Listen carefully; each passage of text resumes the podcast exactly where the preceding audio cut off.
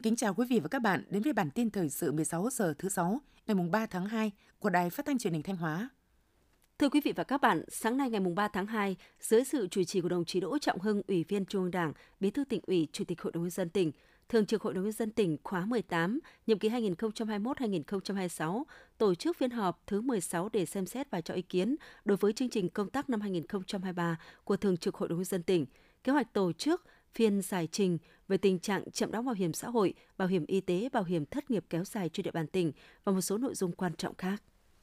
Cho ý kiến về chương trình công tác năm 2023 của Thường trực Hội đồng Nhân dân tỉnh, đồng chí Bí thư tỉnh ủy, Chủ tịch Hội đồng Nhân dân tỉnh Đỗ Trọng Hưng cho rằng chương trình công tác là chương trình mở. Vì vậy, ngoài việc được xây dựng phù hợp với chức năng nhiệm vụ cần phải được sắp xếp và điều chỉnh phù hợp với tình hình và đòi hỏi của thực tế.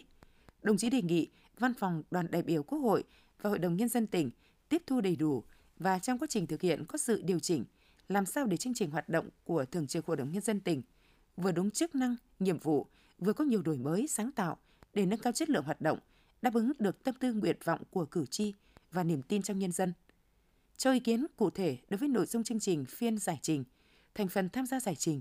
đồng chí Bí thư tỉnh ủy, Chủ tịch Hội đồng Nhân dân tỉnh cũng đề nghị các nội dung giải trình cần phải được chuẩn bị chú đáo, đúng quy định của pháp luật và phù hợp với thực tiễn. Các vấn đề được đặt ra tại phiên giải trình phải đảm bảo có tính nguyên tắc, vừa có định tính, vừa có định lượng, giải quyết căn cơ được những yêu cầu mà thực tiễn đang đặt ra. Ngay sau khi kết thúc phiên họp thứ 16, Đảng đoàn Hội đồng Nhân dân đã tổ chức hội nghị cho ý kiến vào một số nội dung theo quy chế làm việc, đồng thời tiến hành kiểm điểm, đánh giá xếp loại tập thể cá nhân năm 2022.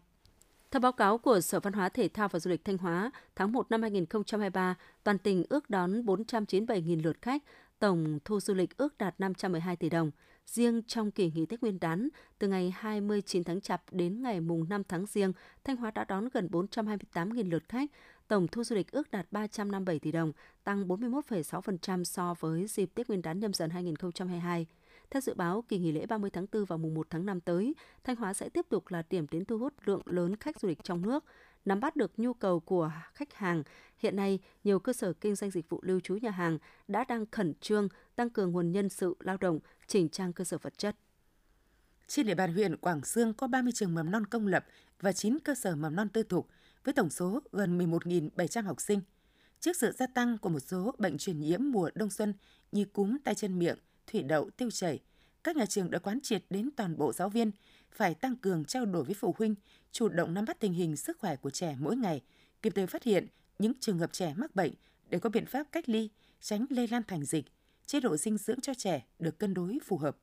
Theo thống kê của Công an tỉnh Thanh Hóa, hiện nay trên địa bàn tỉnh vẫn có 2.681 người cư trú lao động trái phép ở nước ngoài, trong đó có 222 người tại Campuchia. Điểm chung của những người bị lôi kéo xuất cảnh trái phép đi làm việc tại Campuchia và Lào là đều bị các đối tượng tiếp cận trên không gian mạng đưa ra những điều kiện lý tưởng để lôi kéo. Sau khi đưa người qua biên giới, người lao động sẽ bị bán vào các sòng bài hoặc cơ sở phi pháp trá hình – những người xuất cảnh trái phép thường giấu kín việc làm của mình, kể cả những người thân, nên công tác nắm tình hình của các cơ quan chức năng gặp nhiều khó khăn. Hệ lụy của việc xuất cảnh trái phép là khôn lường, tiền mất tật mang, thậm chí là nhiều người đã phải đánh đổi bằng cả sinh mạng chỉ vì những lời hứa của những người không hề quen biết.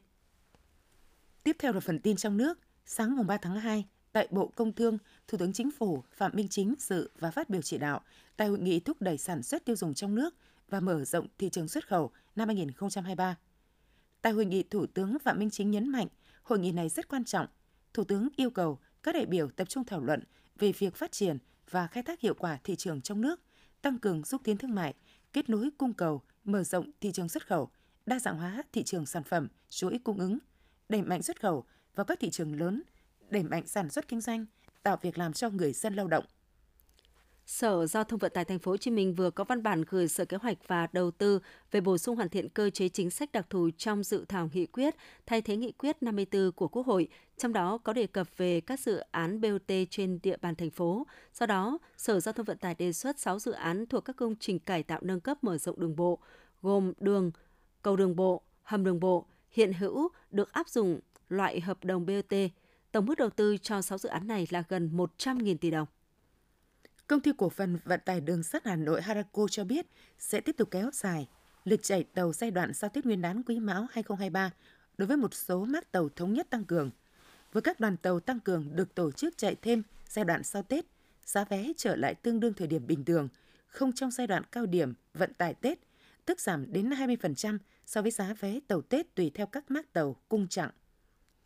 Trong các ngày từ ngày mùng 2 đến ngày mùng 4 tháng 2 tại tỉnh Champasak, Nam Lào, diễn ra lễ hội cà phê, trà và nông sản khu vực cao nguyên Bolaven 2023 với sự tham dự của các doanh nghiệp và nông hộ trồng cà phê từ Lào, Việt Nam, Campuchia và Thái Lan do Hiệp hội các hợp tác xã cà phê Lào phối hợp với các ban ngành liên quan tổ chức. Triển lãm gồm 50 gian hàng trưng bày các sản phẩm cà phê, trà, các sản phẩm nông nghiệp và dịch vụ của các doanh nghiệp đến từ Lào, Việt Nam và Thái Lan. Trong đó có 3 gian hàng trưng bày các sản phẩm cà phê của các doanh nghiệp đến từ ba tỉnh thành phố của Việt Nam gồm Đà Nẵng, Đắk Lắk và Bình Phước.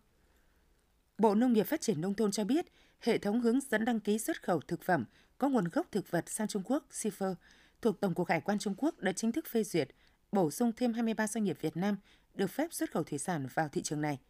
đây là kết quả nỗ lực làm việc của các cục đơn vị chức năng tại Bộ Nông nghiệp Phát triển Nông thôn trong dịp nghỉ Tết Nguyên đán 2023 vừa qua. Đến nay, hệ thống shipper của Tổng cục Hải quan Trung Quốc có hơn 800 doanh nghiệp Việt Nam được công bố đủ điều kiện xuất khẩu sang thị trường Trung Quốc. Bộ Xây dựng vừa ban hành chương trình hành động của ngành xây dựng thực hiện nghị quyết số 01 của Chính phủ về nhiệm vụ giải pháp chủ yếu thực hiện kế hoạch phát triển kinh tế xã hội, dự toán ngân sách nhà nước và cải thiện môi trường kinh doanh, nâng cao năng lực cạnh tranh quốc gia năm 2023. Theo đó, Bộ Xây dựng sẽ tập trung tháo gỡ vướng mắc khó khăn, thúc đẩy chính sách hỗ trợ nhà ở xã hội, nhà ở công nhân, cải tạo xây dựng lại chung cư cũ, trọng tâm là triển khai đề án đầu tư xây dựng ít nhất 1 triệu căn hộ nhà ở xã hội cho đối tượng thu nhập thấp, công nhân khu công nghiệp giai đoạn 2021-2030. Từ tháng 2 năm 2023, Thông tư số 28 của Bộ Giao thông Vận tải quy định về quản lý, duy trì, chia sẻ, đảm bảo an toàn thông tin dữ liệu đăng kiểm phương tiện có hiệu lực. Theo đó, thông tin dữ liệu đăng kiểm phương tiện thuộc phạm vi quản lý của Bộ Giao thông Vận tải sẽ được kết nối vào cơ sở dữ liệu dùng chung và chia sẻ cho các cơ quan tổ chức và chủ sở hữu quản lý hợp pháp phương tiện. Đối tượng được cung cấp chia sẻ dữ liệu đăng kiểm gồm các cơ quan phục vụ công tác quản lý nhà nước, chủ sở hữu hoặc người quản lý phương tiện hợp pháp, các tổ chức cá nhân khác khi có yêu cầu. Một thông tin đáng chú ý trong lĩnh vực giáo dục, năm 2023, lệ phí dự các kỳ thi đánh giá năng lực tại Đại học Quốc gia Hà Nội và Đại học Quốc gia Thành phố Hồ Chí Minh tăng hơn so với mọi năm. Theo đó, lệ phí đăng ký thi năm nay được Đại học Quốc gia Thành phố Hồ Chí Minh điều chỉnh cao hơn so với năm trước, cụ thể là tăng từ 200.000 đồng lên 300.000 đồng một lượt. Không chỉ Đại học Quốc gia Thành phố Hồ Chí Minh, Đại học Quốc gia Hà Nội cũng đã có thông báo tăng lệ phí đăng ký dự thi đánh giá năng lực cho học sinh trung học phổ thông lên 66% so với năm ngoái, cụ thể là tăng từ 300.000 đồng lên 500.000 đồng một lượt. Đến thời điểm này, hơn 50 cơ sở giáo dục, đại học đã công bố thông tin tuyển sinh năm 2023. Nhìn chung, các phương thức tuyển sinh đại học năm nay đều ổn định như năm trước. Các phương thức xét tuyển năm nay gồm xét tuyển thẳng, xét tuyển theo kết quả thi tốt nghiệp trung học phổ thông, xét tuyển bằng chứng chỉ ngoại ngữ quốc tế, xét tuyển kết hợp, xét tuyển theo kết quả các kỳ thi riêng. Theo thông tin từ Viện Huyết học Truyền máu Trung ương, lễ hội Xuân Hồng, sự kiện hiến máu lớn nhất vào mỗi dịp đầu xuân sẽ chính thức khai mạc vào ngày 6 tháng 2 và kéo dài đến hết ngày 12 tháng 2, dự kiến tiếp nhận là 6.000 đơn vị máu. Lễ hội Xuân Hồng năm 2023 do Viện Huyết học Truyền máu Trung ương phối hợp với Hội Thanh niên vận động hiến máu Hà Nội tổ chức tại viện 5 điểm hiến máu cố định. Bộ Công an cho biết đã chỉ đạo công an các địa phương khám xét 32 trung tâm, khởi tố 248 bị can tại các trung tâm đăng kiểm xe cơ giới trên cả nước với các tội danh như nhận hối lộ, đưa hối lộ, giả mạo trong công tác, sản xuất trao đổi, cung cấp phần mềm sử dụng vào mục đích trái pháp luật. Đây là vụ án tham nhũng có tổ chức, hành vi sai phạm, có hệ thống từ một số lãnh đạo cục đăng kiểm,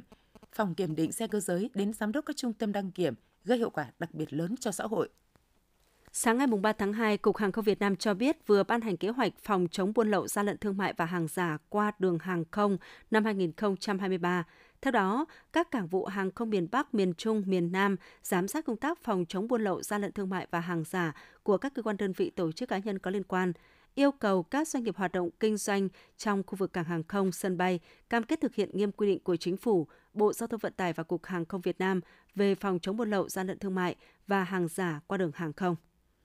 Trong dịp Tết Nguyên đán vừa qua, Cục An toàn Thông tin, Bộ Thông tin và Truyền thông đã ghi nhận và cảnh báo 508 cuộc tấn công mạng, tăng 23% so với một tuần trước nghỉ Tết và tăng 13% so với cùng kỳ năm trước. Hệ thống giám sát thông tin trên không gian mạng cũng đã ghi nhận các thông tin tiêu cực về đất nước con người Việt Nam. Các lãnh đạo Đảng, Nhà nước, Cục An toàn Thông tin cũng đã hỗ trợ ứng cứu 41 sự cố an toàn thông tin mạng. Những thông tin vừa rồi cũng đã khép lại chương trình thời sự của Đài Phát thanh và Truyền hình Thanh Hóa. Xin kính chào tạm biệt và hẹn gặp lại.